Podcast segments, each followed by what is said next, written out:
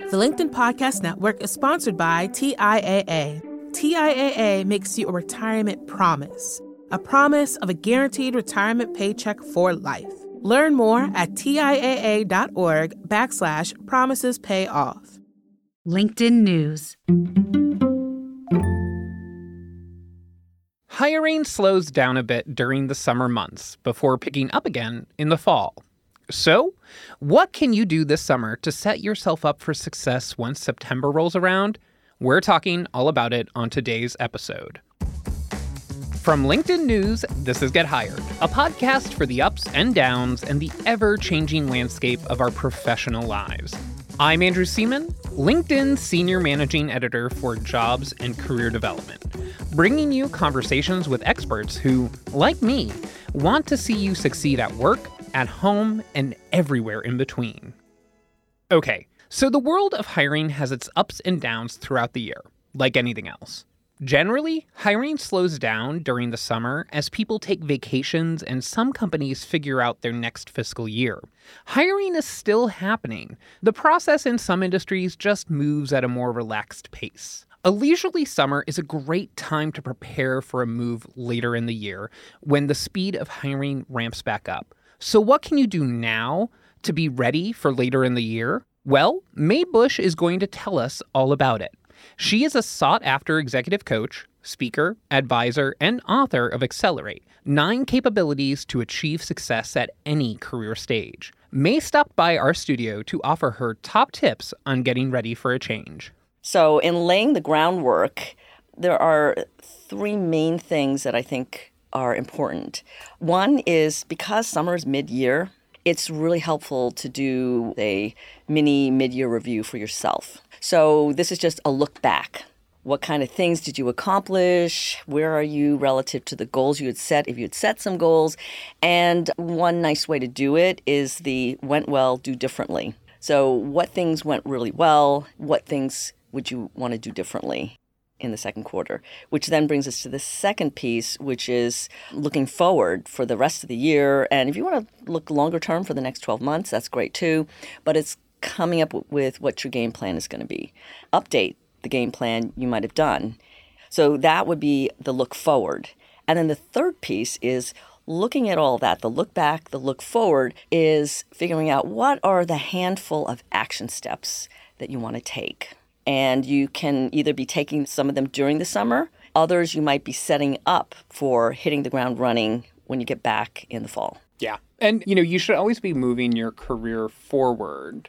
Maybe things are going to get really complicated for you in the fall. You could still do the mid year review, even if you're not having a plan of looking for a new job or getting a promotion or something like that, right? Absolutely. Your career is a big part of your life. You know, we, we spend more than half of our waking hours working.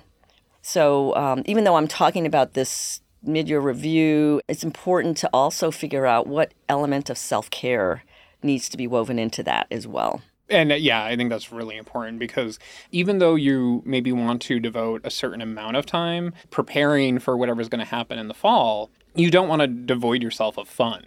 Absolutely not. In fact, life is really precious and fragile. We want to make sure we're setting ourselves up to enjoy every day, and fun is a big part of that.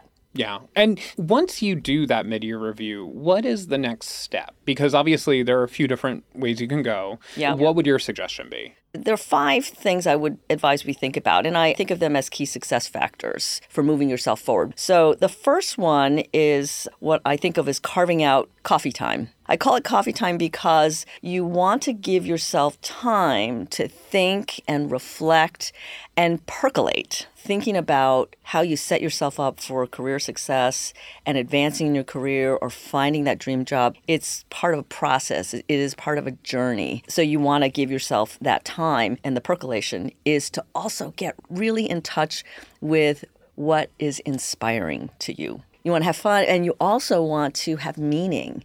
So if you can just tap into what inspires you and what kind of aspirations do you have. So words create worlds and those are the kinds of words that help lift your thinking up. Yeah, definitely. And actually, it's funny because I do use a percolator. For people out there who don't know what a percolator does, it draws the water up from the bottom and then it pours it over the top. and it sort of drips back down.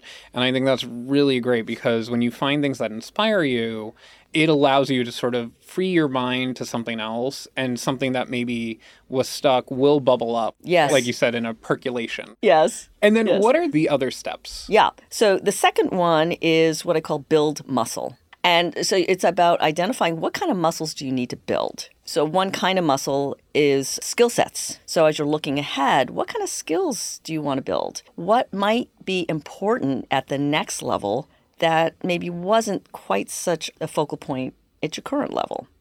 And so it's about looking ahead at that kind of skill set. It's also about building muscle in terms of your strengths. So these days, we all talk about strengths based approaches. And so that's where it's really important to get in touch with what your really unique strengths are. And then how can you be applying them?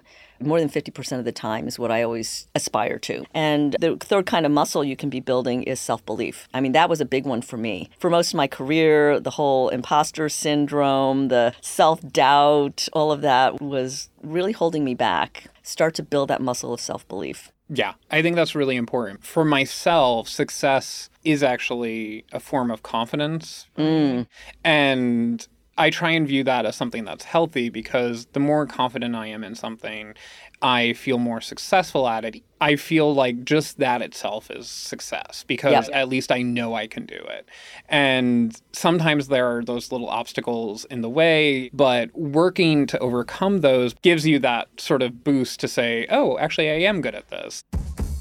We'll be right back with May Busch. The LinkedIn Podcast Network is sponsored by TIAA.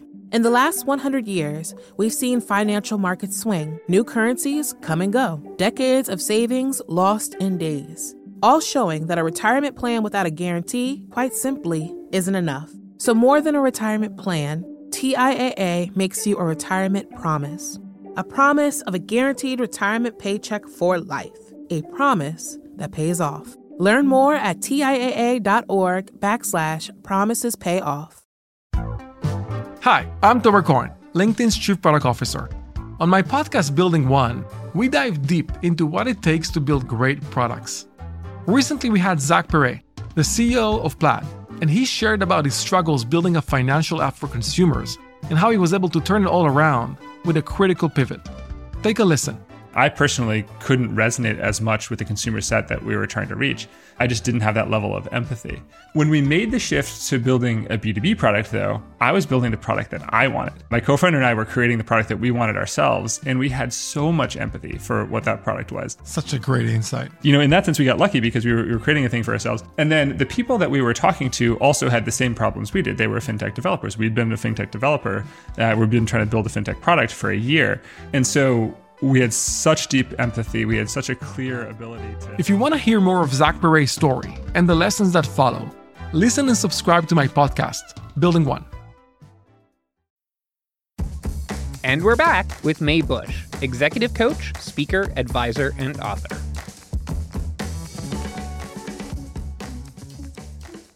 So the third piece is to do what I call lay down some track, like train tracks. This is mainly about what kind of on ramps do you need to build in order to get to where you want to go.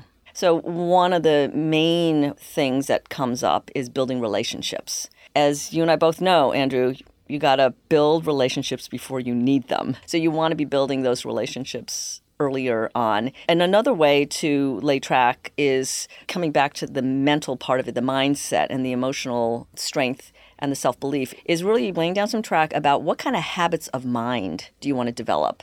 And habits of mind are just your default ways of thinking or talking to yourself. And seeing if they serve you or they don't serve you. So it's noticing what the habits of mind you have are and then starting to shift those to the ones that you need to have to succeed and be inspired and have fun at the next level. Yeah, I think that's really important, and especially the idea of laying down track before you need it because I think of it like a safety net when people mm. they need something to fall back on and you could either create that net before you need it and it'll be stronger it'll be more thorough Yes. it'll be more complex or you can like throw it together as soon as you need it and you're probably going to fall through because it's not going to be extensive and the more time you have to build it and pay attention to it the better it's going to serve you Absolutely. And just in terms of the, the building relationships before you need them, the summer would be a great time to just get back in touch with any mentors, even if you haven't spoken to them for years. Mm-hmm. I just had somebody who was a mentee from over a decade ago. oh wow Haven't heard from her. She hasn't heard from me. She just found me on LinkedIn, the place to be. And so we're going to get together after not seeing each other for well over a decade. that's fantastic Yeah, so don't worry about, oh, mm, I haven't talked to my mentor or this person in a long time. They will be delighted to hear from you. And if they're not, then they're in the minority and just don't send out just one email to an, a mentor. Send Yeah, out yeah. five, send out 10. And even if they don't get back to you right away, maybe they get back to you a month later, you know, and there's no pressure on it, like you said, because you're not asking for anything. You're just saying, hey, you know, how are you doing? Yeah. And then I think we're on number four, right? Yeah. So number four is to hone your narrative. And when I say hone your narrative or prepare your narrative, it's coming up with a way to communicate your storyline to help people connect the dots. Because people aren't spending all day long thinking about May or Andrew or Joan or Jeff. They're thinking about their own stuff. So, the more that we can help people understand who we are, the value we bring, what we're interested in, then make it into a gel cap that they can just pop in and go, oh, yeah, okay, I get that. I can either help you with this or I know somebody else who could help you better Yeah. than me with this. So it's just getting in touch with what that narrative is. And in many ways, everything about being successful in your next career move hinges on conversations. They might be written at first, like a little email or a cover note or whatever, but then they invariably become real conversations between two people. Those are all scary unless you have prepared the narrative, you've prepared the storyline, and you've practiced it out loud with your partner, your friends, somebody you trust. Yeah. And also, when you have that narrative down, you're more confident in yourself because you know what you want. And it is counterintuitive in one respect where people they want to be the answer to everything for everyone Yep. because, you know, if that's your selling point that you could do anything, well, then you're going to get a job. But that's actually not the case. If you're really good at something, you'll get a job. But if you're a jack of all trades, master of none, your net worth actually goes down. Absolutely. And there's certain questions also that you can anticipate that you're going to get asked. And you can start to craft this narrative based answer that's going to be interesting and intriguing to the listener as well and help you to stand out. And that highlights something that's unique about you and memorable. And then I think we Number have five? one more. Yeah, we have one more. And this one is about the action taking part because all of that percolating and muscle building, laying down track, it's ultimately about the actions you do or don't take that will propel you forward. So this is where whatever actions fell out of it, you know, maybe it's that honing your narrative, preparing that, practicing it with somebody. Maybe it is the part of laying down your track about which relationships, which mentors, former mentors you want to reach out to or new people. Whatever it is, step number 5 is about embedding it into your calendar or whatever system you use to make sure that it's not just thought of and then poof, you know, you get busy, you get sucked into whatever it is, whether it's a fun thing Yeah. or a work thing, so that you actually do it. There is a concept I heard of called an ideal calendar. Basically, you create a calendar of your ideal week. Yes. And you overlay that with your actual calendar. And you could say, oh, okay, but I really wanted to do this. Yes. And it's that sort of gentle reminder that says, okay, but I'm supposed to network during this time, or I'm mm-hmm. supposed to sit down and work on my narrative or do my mid year review for myself. And I think that's a really good way to sort of have that there every week so you can make the conscious decision at least to do that. exactly. But yeah, no, I think those are all really great tips because people they're sometimes hesitant to make a move over the summer because of everything that's going on. But you can really sort of prime yourself for something big in the fall. And especially now, obviously, the economy is a little shaky. It's not bad. There's, Yep. People are still hiring, but hopefully things will turn a corner.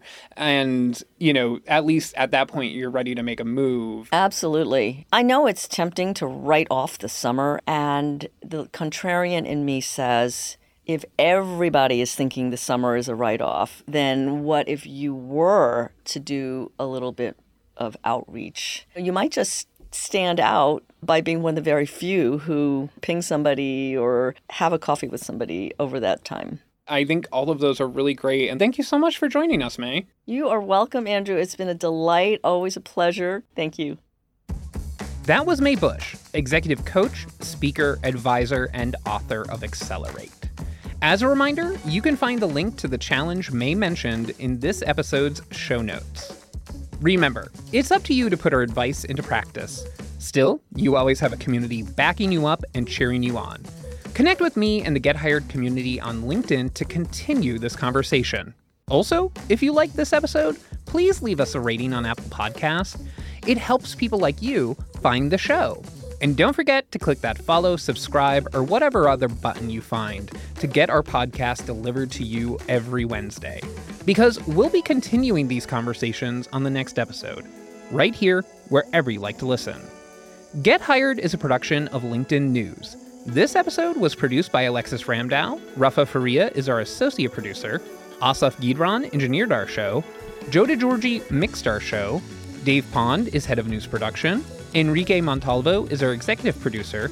Courtney Koop is head of original programming at LinkedIn. Dan Roth is the editor in chief of LinkedIn. And I'm Andrew Seaman. Until next time, stay well and best of luck.